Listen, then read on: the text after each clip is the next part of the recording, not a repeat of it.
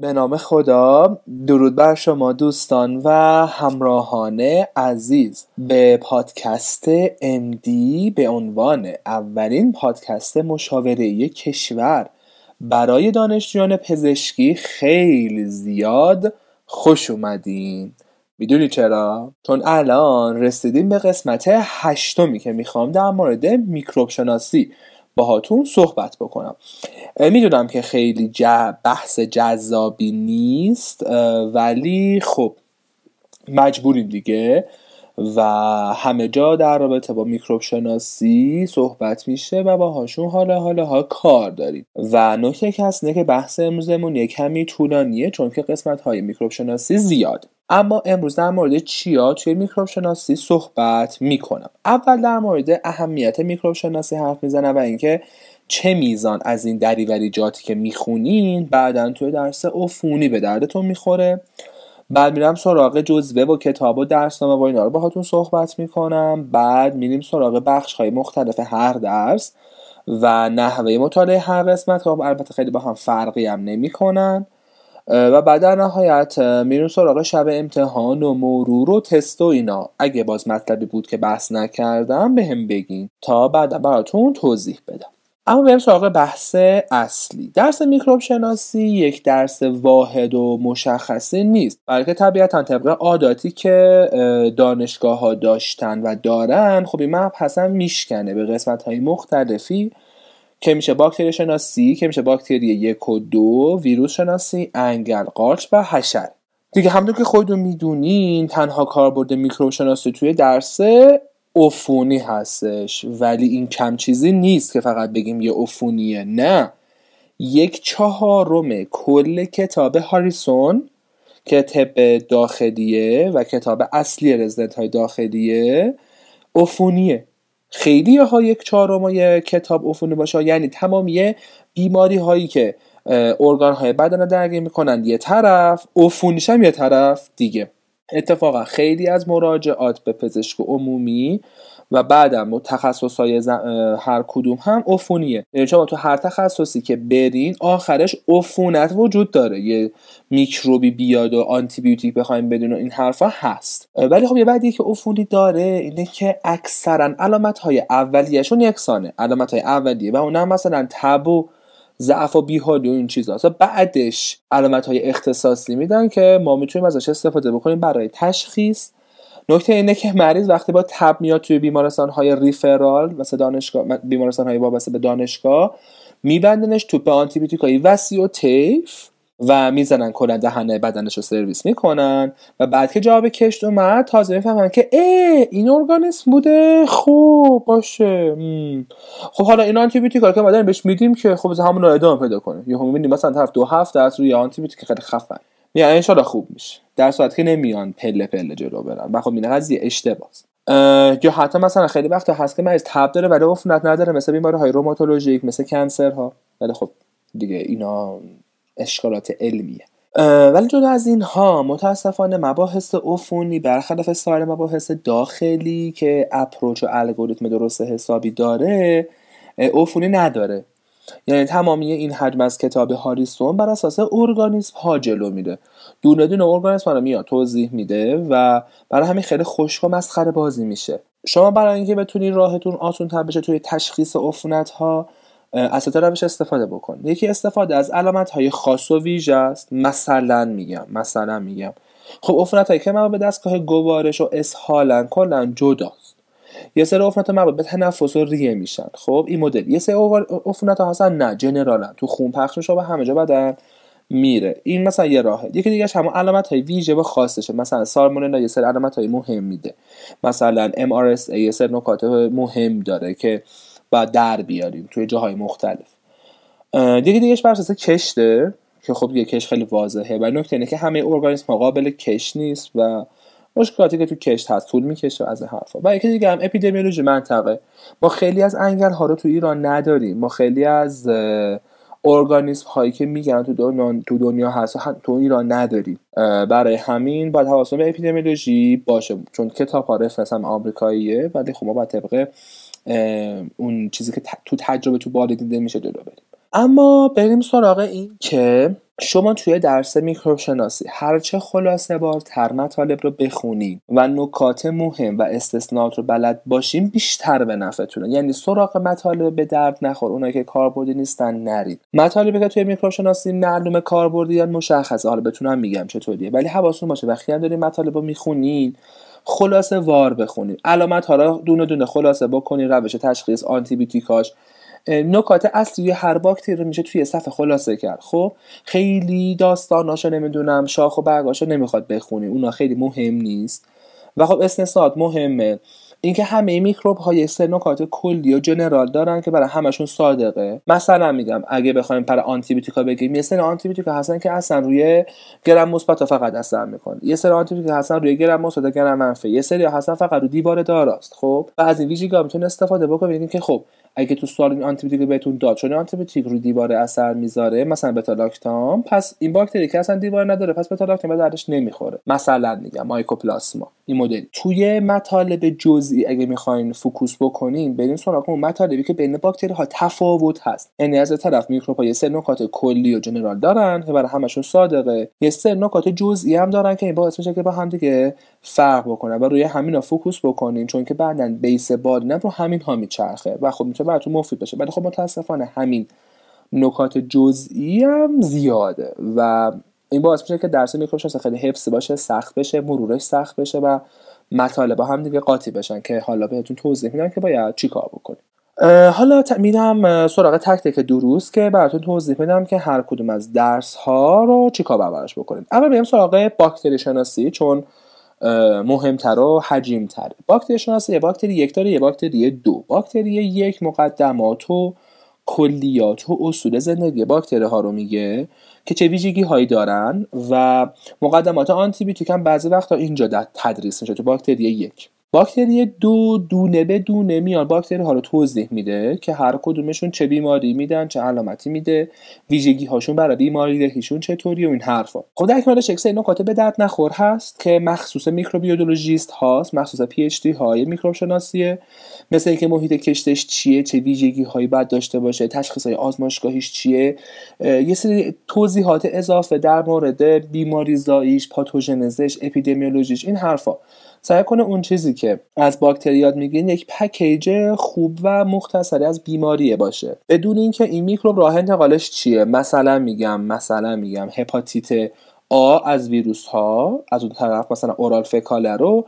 بیا ما باکتری هایی که از اون طرف oral fecal ه حواستون باشه که چی است که ببرن تو دسته گوارش راه های انتقالشون رو بدونید چیا droplet ن تو مثلا ویروس ها از اون طرف تو باکتری ها مثلا چیا با غذا وارد میشن. مثلا میگم اگر طرف سالمونلا خورد شیگلا خورد E. coli خورد یا مثلا کمپیلوباکتر خورد کدوم که از اینا با اسید معده مثلا چه تعداد باید باشه؟ ده به توان 500 اینا هستا اینکه راه انتقالش چطوریه؟ بلد باشیم. به هده راه مختصر. اینکه مثلا چطوری اون ارگانیسم فرد رو بیمار می‌کنه؟ آیا به راحتی بیمار می‌کنه یا نه؟ یک مکانیسم خیلی خاص داره که فرد بیمار بشه. مثلا باید حتما ایمونو کامپرست باشه. دیگه اینکه چه علامت هایی میدن که گفتم خیلی علامت هاشون شبیه به همه برای همین حواستون باشه که علامت هایی که باعث تفاوت و افتراق میشه رو هم در بیارید. چون خیلی وقت از همین میکروب شناسی که شما دارین می‌خونین توی علوم های توی بالین استفاده میشه. فکر نکنید حالا توی بالین خیلی بهتون میان. به صورت خیلی خارق العاده درس بدن. نه اتفاقا عفونی جزء درس تو سری خوره. در صورتی که خیلی کاربرد داره. اینکه بدون اینکه با بدن چی کار می‌کنه در یه حد در واقع pathogenesis ش بلد باشین تشخیص مقدماتی که برای پزشکا هست بلد باشین. اون تشخیص های آزمایشگاهی خیلی سختش رو نمی‌خوایم. PCR اصلا ما تو ایران ازش استفاده نمی کنیم ولش کنه هر جا پی سی آر. پی سی آر خیلی خط آخره. ولی اون چیزی که به عنوان مقدماتی ممکنه برای شما به عنوان یک پزشک به درد بخوره بلد باشین.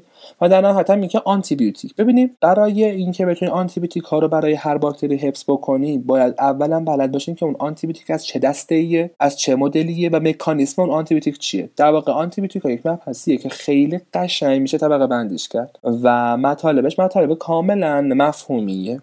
اسم هر آنتی بیوتیک نمی‌خوام بگم اما دسته بندیشون رو دارم میگم که مکانیسم اثرشون رو بدونین چیه. بعد ببینین که خب حالا این مکانیسم اثر و طیف اثری که این آنتی بیوتیک داره به درد این باکتری می‌خوره یا نه؟ یعنی تو فکر تو ذهنتون یه کمی تفکر نقاد داشته باشین که آیا این آنتی بیوتیک به درد این باکتری می‌خوره یا نه؟ و بعد با کتاب چک بکنین که آیا درست بوده یا نه؟ یعنی نحوه انتخاب اون آنتی بیوتیک ها یه جوری بعد در خودتون توجیه بکنین که همجوری حفظ نکنید چون واقعا همجوری حفظ بکنید نمیشه و قاطی میشه. باید اصول جلو بدید نکته که وجود داره اینجا برای باکتری شناسی اینه که متاسفانه خیلی از این مواردی که گفتم باید بلد باشیم و باید بخونین توی جزوات نیست. شاید اساتید مثلا سر کلاس بهش روش تأکیدی نداشته باشن. ولی این مطلب مطالب مهمیه که توی کتابتون نوشته شده. برای همین خودتون حواستون جمع باشه که چیا رو برین دنبالش و چیا رو باید بخونین. یعنی جزوه سر کلاس اگر می نویسین یا اگر استادتون بهتون اسلاید میده و جزوه رو با اسلاید تکمیل می‌کنین یا درسنامه دارین نمی‌دونم هر چی مهم نیست. در نهایت بریم سراغ کتاب. اما اینجا وقتی میگم کتاب لازم نیست کل کتاب بریم بخونین کل اون فصل بخونین. همین مواردی که گفتم مهمه. همین که اون میکروب راه انتقالش چیه چطوری افراد بیمار می‌کنه در حد نکته وارا نه جملاتش کامل حفظ بکنین هر کدوم از این باکتری دو تا خط نکته دارن. همونا رو می‌خوایم. اینکه چطوری با بدن بازی می‌کنه چطوری بدن بهش واکنش میده یعنی هم پاتوژنزش. علامتاشو خوب بلد باشین. علامت های عمومی و علامت های اختصاصیش شباهت و تفاوتش با سایر میکروب تو همون دسته خود خودش تشخیصش و بعدم آنتی این شکلی. از توی کتاب بخون. باکتری متاسفانه حجم دیفالتش زیاده و درس جذابی هم نیست. برای همین بچه ها نمی‌خونن نمی‌خونن نمی‌خونن تا شب امتحان و یهو می‌خوان توی فورجه باکتری تمامش بکنن. خب طبق معمول یه سکته این وسط می‌کنن وقتی این حجم از جزوات رو ببینن و من توصیم اینه که شما سر کلاس ها برین جزوه خودتون سر کلاس ها بنویسین. یا حالا اگه جزوه ای از ترم پیش وجود داره که استادش همونه و مبحث همونه و ولیده یا اگه درسنامه دارین سر کلاس ببرین سر کلاس باهاش تکمیل بکنین اگه نکته مهمی استادتون سر کلاس میگه یادداشت بکنین علامت بزنین و بعدم اینکه دنبال ها مواردی که گفتم تو جزوتون باشین بخونین از استادتون بخواین اون رو براتون توضیح بدن و بعد برین از روی کتاب بخونین. بازم گفتم کتابو به صورت خلاصه و سریع بخونین و دنبال همین نکات توش بگردین و تو همون جزوه توی همون درسنامه وارد بکنین تموشه بره همین ها کافیه. و تو طول ترم اگه بتونین وقتتون رو و انرژیتون رو تقسیم بکنین که به همه درس ها برسید و برای میکروب شناسی هم یه کمی وقت بذارین کافیشه ترجیحاً آخر هفته فرصت خیلی خوبه برای میکروب شناسی کار خاصی و روش خاصی در این درس لازم نیست به کار ببریم. مثل آناتومی نیست مثل فیزیولوژی که توضیح دادم نیست. ولی خب نیاز به مرور داره و اگه واقعا بخواین همه چی خوب بلد باشین حفظ بکنین خب باید تو طول ترم خیلی خونده باشین که بتونین چندین دور دوره بکنین اما این شکلی هم نیست که بگم. حالا اگه مثلا کم خونده باشین حالا حتما فرداش میده میفتین نه. سوال باکتری شناسی خیلی سوال سختی نیست. خیلی آشتم دستی و روتینن. اما بریم سراغ بحث کتاب. کتابی که برای شما توی علوم پای در نظر گرفته شده کتاب مورای هست. قبل کتاب کتاب جابتس بود. فرق نمی‌کنه. جابتس همون دو تاشون مدیکال ماکروبیولوژیه من خودم جابتو داشتم و به همون روشی که براتون توضیح دادم مطالعهش کردم برای باکتری شناسی یک و دو. و در واقع جزوه خودم باهاش تکمیل کردم و از همون جزوه هم بعدا استفاده کردم برای امتحان علوم پایین با همون دوره کردم. باز مثل بیوشیمی که توضیح دادم خیلی فرقی بین مطالب میکروب ها نیست و همشون دارن یک چیز ثابت توضیح میدن. برای همین لازم است حتما کتاب بخرین. کتاب خونتون حتما کتاب مورای و جابتس داره. ترجیح نه همون مورای بین بگیرین. چون مورای بازی کمی بهتر از جابتس خلاصه تر و بالینی تر از جابتسه تهش من الان از اون در جاد خیلی چیزی یادم نیست. فقط مباحثی که توی عفونی خوندیم و بلدم.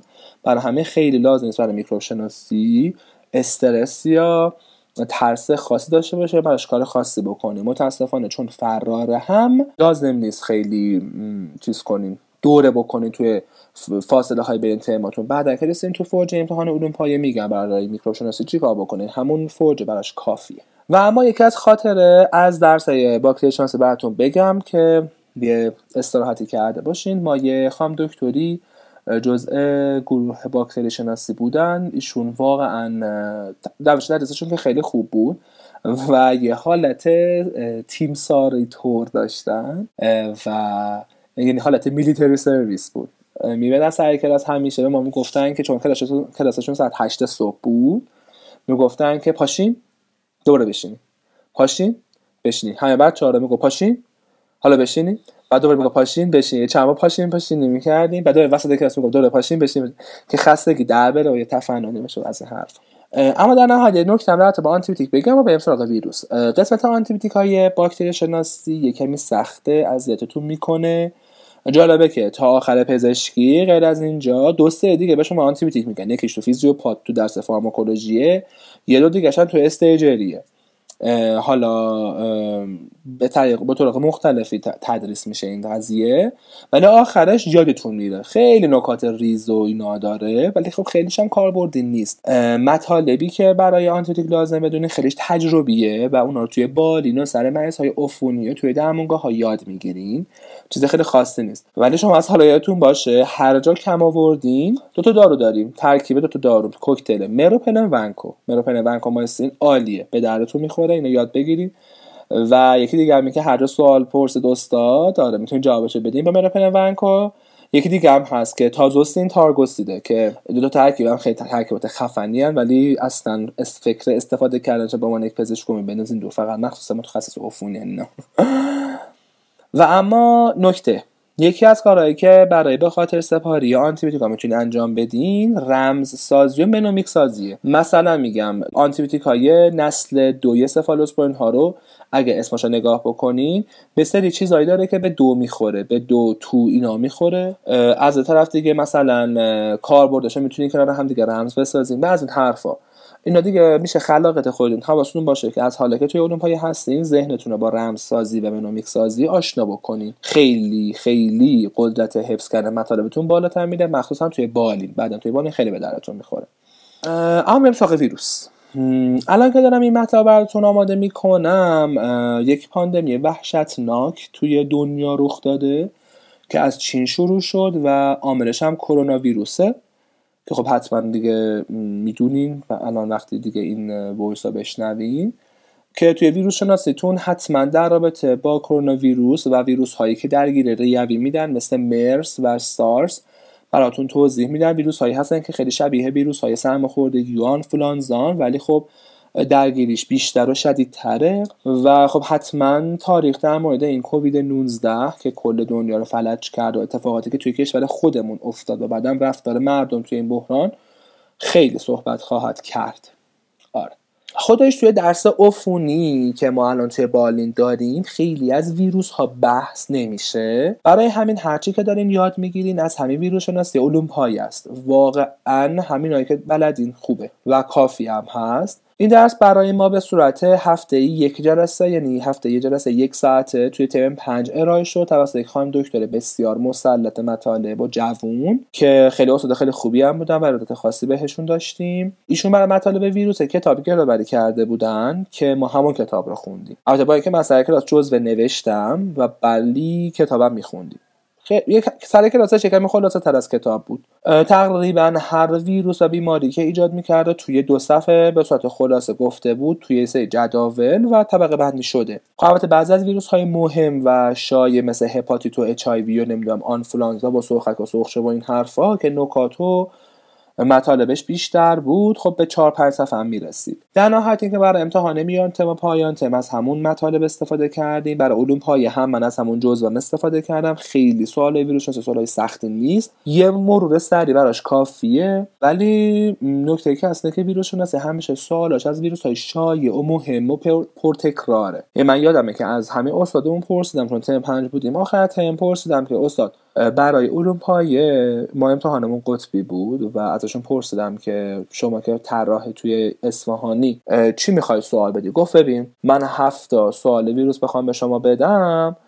ده تا ویروس مهم انتخاب می‌کنم دیگه. گفتم خب چیاست؟ خب خودت بگو چیاست؟ من براش اسم ویروس های مهم مثل همه هپاتیت اچ آی وی آنفلانزا سرخک سرخچه اوریون و یه چند تا دیگه. مثال زدم گفت که ببین دقیقا همیناست. من از همین سوال میدم و خب ما هم همین رو خوندیم و رفتیم امتحان دادیم. بعد هم منم درست دادم. خیلی سوال های ویروس سوال سختی نیست. نکته خاصی برای ویروس شناسی دیگه ندارم. بریم سراغ انگل.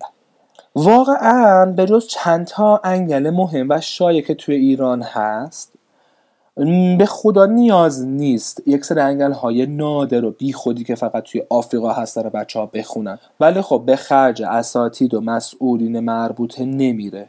ما من یادمه که ما توی یک جلسه که با رئیس فعلی دانشگاه علوم پزشکی اصفهان بود حتی قبلا ایشون چیز بودن توی آموزش پزشک عمومی بودن توی وزارت خونه صحبت کردیم. این بحث شد. ولی اتفاق خیلی خاصی نیفتاد. ولی خب خدا را خیلی همین انگل های نادر مورد سوال قرار نمی‌گیرن. نکته اذیت کننده بعدی توی قضیه انگل شناسی به غیر از این قضیه این که بعضی دریوری باید بخونی که اصلا به چشم دیده نمیشه بحث انگلشناسی عملیه. واقعا من نمی‌دونم به چه درد پزشک عمومی می‌خوره که بخواد زیر میکروسکوپ انگل رو تشخیص بده تخماشون رو ببینه نر و ماده از هم افتراق بده و از این حرفا. ولی خب توجیه هست اینه که به هر حال بلد باشین. برای همین شما مجبورین دیگه اون انگل رو بخونین. تصاویرش زیر میکروسکوپ ببینین عکسش رو بکشین و نمره بگیرین. من که نتونستم نمره خوبی توی انگل شناسی عملی بگیرم. انگل شناسی اصلا نیاز به مطالعه کتاب نداره به خاطر اینکه اصلا ارزش نداره و اینکه فکر نمی کنم چیز اضافه تره به درد بخوره توی کتاب باشه که اساتید نگفته باشن. اساتید بعض وقتا اینقدر دیگه توضیح میدن در رابطه با یک انگل که دیگه غیر قابل تحمل میشه. کلاسشون از بس یک نواخت و خشکه. تقریبا همه انگل ها یک چرخه زندگی و یک مسیری توی بدن دارن که خب باید اینو خیلی خوب بلد باشین چون چرخه زندگیشون مهمه و اینکه از کجا شروع میشه و چطوری بیماری رو ایجاد می‌کنن و چطوری انتقال میدن اون بیماری رو. استثنا خیلی توی چرخه هاشون هست مثل کرم SS کرم Strongyloides stercoralis پر نکته است توش و همیشه مورد سوال قرار می‌گیره. تو بالین هم همینطور. انگل های شایع ایران و مهم رو باید خیلی خوب بلد باشین. اونا دیگه ردخور نداره. اینا توی درس عفونتون هم هست. آسکاریس و کرمک خیلی مهمن. کرمک کدو مهمه. اما مثلا کرمک کدوی گاوی. نه کرمک کدوی خوکی که اصلا توی ایران نیست. مالاریا عالی مهمه و همیشه سوال میدن. لیشمانیا شیستوزوما اینا مطالبی هست که توی ایران هست. ما همچنان سالک رو داریم توی ایران. و یه سری انگل های دیگه هستن که خب خیلی نادرترن. اونا رو اونا آرس آمیبم هست. آمیبم باید خیلی خوب بلد باشی. بقیه دیگه بندازین دور. یه من پس دیگه توی انگل شانس بحث داروهای ضد انگله که اونا هم چند تا مکانیزم بیشتر ندارن. یه سری دارو هستن فقط برای انگل های برای نماتوداست سرش برای سستوده. برای همه حواستون باشه که داروها مکانیسم اثرشون اثرشون چیه؟ و خب خیلی هم پوشانی دارن دیگه. آلبندازول مبندازول از طرف پرازیکوانتلا نمی‌دونم پرانتل پامواتو اینا. مورد بعدی بحث قارچ شناسیه مهمترین نکته توی بحث قارچناسی هم همون قضیه چرخه زندگیشونه و اون بیماری که ایجاد می‌کنن خب بیماری که ایجاد می‌کنن اصلا یک بیماری مزمنه توی سر افراد خاص ایجاد میشه. علامتش مهمه اینکه چطوری تشخیصش میدم. عفونت قارچی چون که خیلی قضیه کش توش مطرح نیست چون دیر رشدن برای همین خیلی از روش های دیگه و علامت های بالینی استفاده می‌کنن برای تشخیصش. مثلا رد بوت لمپ یه سری از لامپیه که خب تو پوست خیلی استفاده میشه بعدا توی آینده توی بالین یاد می‌گیرین. ولی خب توی قارشناسی هم هست و ازش سوال میاد که رنگ رد بوت لمپ برای درماتوفیت ها چطوریه؟ که خب اکثر جا این مطالب هست. یعنی نکات مهم قارشناسی اکثرا همه اساتید میگن. یه سری قارچ دیگه هم هست که خب خیلی مهمه دیگه کاندیدا خیلی مهمه آسپرژیلوس خیلی مهمه. و همه درماتوفیت ها. یه سری قارچ دیگه هم هستن که خب اونا در درجه دوم قرار می‌گیرن. در نهایت هم داروهای ضد قارچ داریم. باز داروهای ضد قارچ هم چند دسته کلی بیشتر نیست. آزول ها هستن چه می‌دونم آنفوتریسن بی هست و یه سری داروهای ضد قارچ دیگه مثل تربیناف این حرفا. حواستون باشه که چطوری عمل می‌کنن این داروها. و برای کی موثرن؟ چون توی باین هم همینه. واقعا. اگه قرار باشه مثلا به مریضمون اپروچ بکنیم یا آفوتروسین بیمار مریضای خیلی بد حاله که تزریقی میدن. یا میگه داروی خوراکی از آزول ها بهش میدن میره به نظر من کارشناسی هم همون جزوه که سر کلاستون تدریس میشه کافیه و دوره خاصی نمی‌خواد. آخرش اسم ارگانیسم خیلی زیاده. مخصوصا توی بحث درماتوفیتا خیلی اسمای عجق و عجقی دارن چون از انسان داره با مثل حیوان و خاک و از این حرفا. ولی خب آخرشون هم میره برای فرج امتحان که بخواین دوره بکنید و در نهایت هم سراغ حشره شناسی ما یه استاد خیلی باحال توی اصفهان داشتیم و داریم. برای حشره شناسی ایشون صداش خیلی رادیویی و کلوفت بود. سیبیلای بهنام بانی داره و سر و کلش شبیه پیتبوله و قد و قوارش هم هم قده های مندله. خیلی خوب توصیفش کردم. توی بحث حشره شناسیتون غیر از شپش که خیلی شایع و مهمه و بعدا توی بالین هم می‌بینید و همچنان توی ایران هست و مایت کک و کنه و سوسک و نمی‌دونم اقرب و این چیزا خیلی کاربرد دیگه ای نداره. یا مش حشره همین براتون توضیح میدن که خب این حشرات خیلیش با انگل شناسیدن ارتباط داره چون خیلی از اون انگل ها انتقال دهنده هاشون حشرات هم مخصوصا مهمترینشون مالاریاست و لیشمانیا. و اینا رو توی حشره شناسی دور دیگه براتون توضیح میدن. اینا رو باید یاد بگیریم غیر از اون تو بحث شپش و کنه و اینا شپش هست همشون مهمتره و بعدش هم مایت. کک و کنه به خاطر اینکه ناقله یه سری بیماری ها و عفونت ها هستند. مهمه که بدونین که اصلا چه شکلیه کک کنه چه شکلیه چه ویژگی دارن ولی خیلی چیز سختی توشون نیست. باز در همون جزو بلد بودن کافیه با اینکه وزارت بهداشت براش کتاب معرفی کرده به نظر من ارزشی نداره. این وسط یه دونه دارو هم هست که برای همه میدن یه دونه هرمترینه خیلی معروفه. سوال علوم پایان اگه نگاه بکنی؟ اگه توش دارو بخواد جوابش پرمترینه ولی خب خیلی وقت چیزا دیگه هم میشه حالا شوخی کردم. کلا پس هشت پس سختی نیست. ولی خب توی انگل عملیه به قضیه تشخیص میکروسکوپ داره که خب افتضاحه. به ما می‌دادن که آقا ککه و کنه و شپشه رو نرو ماده اصلا تشخیص بدون از این دری برای ایجاد. ولی خب دیگه. گذشت اون دوران خدا رو شکر. و اما یه جنبندی از میکروب شناسی بکنم.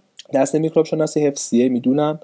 نحوه رفتار کنم با این دست. شبیه آناتومیه ولی خب ارزشش رو نداره. کاربردش هم اون زیاد نیست. و فرارم هست متاسفانه. باید مرور بشه باید خونده بشه و بیشترین کاربرد رو همون باکتری شناسی و ویروس شناسی در آینده براتون داره. رفرنس هاش خب به کیفیت گری و اسنر و گایتون و این حرفا نیست. میکروب شناسی برای همین فقط برای باکتری شناسی می‌تونم بهتون توصیه بکنم که برین سراغ کتاب مورای حالا یا جاوت ولی برای ویروس شناسی و انگل و قارچ و حشره توصیه به مراجعه به کتاب براتون ندارم.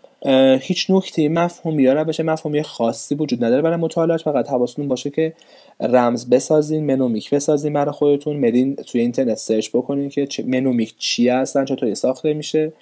و تمرین بکنین از حالا رو خودتون. گفتم که چطوری باکتری شناسی ها رو بخونین چه نکاتی توش مهمه. ویروس شناسی هم همینطور انگل قارچ هم همینطور. حواستون باشه که درس میکروب شناسی نزدین برای شب امتحان.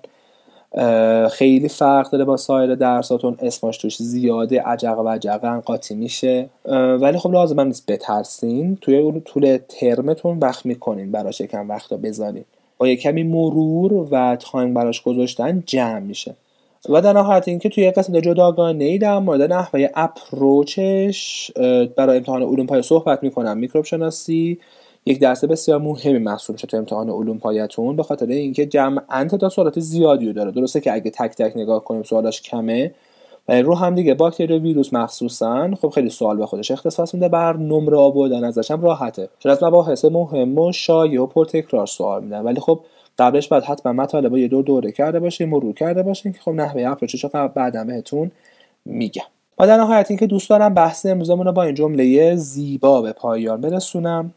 میگه که دنبال یک زندگی راحت نباش. دنبال قدرتی باش که بتونی از پس یک زندگی سخت بر بیای خیلی قشنگ بوده ببین میگه که دنبال یک زندگی راحت نباش.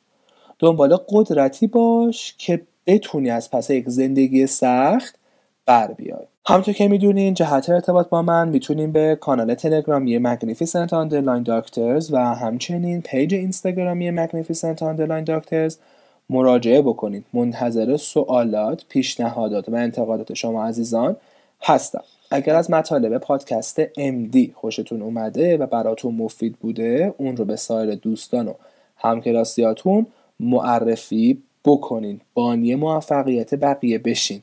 منتظر قسمت بعدی پادکست MD باشید. خداوند یارو نگهدارتون باشه. فعلا.